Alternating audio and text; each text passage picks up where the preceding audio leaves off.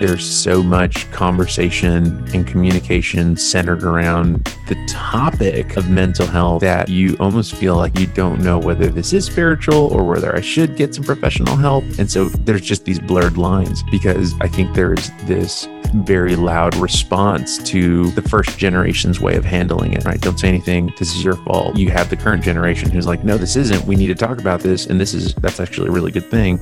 But it's almost as if they're so excited to talk about it because of the urgency that, that it has that there really isn't clear lines as to, okay, all right, great, we're talking about this. How do I then move forward? Yeah, which kind of goes back to what you were saying about discernment, right? Mm-hmm. Because it's it's like a tra- traumatic response in some way, and it's still not balanced. It's still an overreaction, just in the other direction. Yeah, right.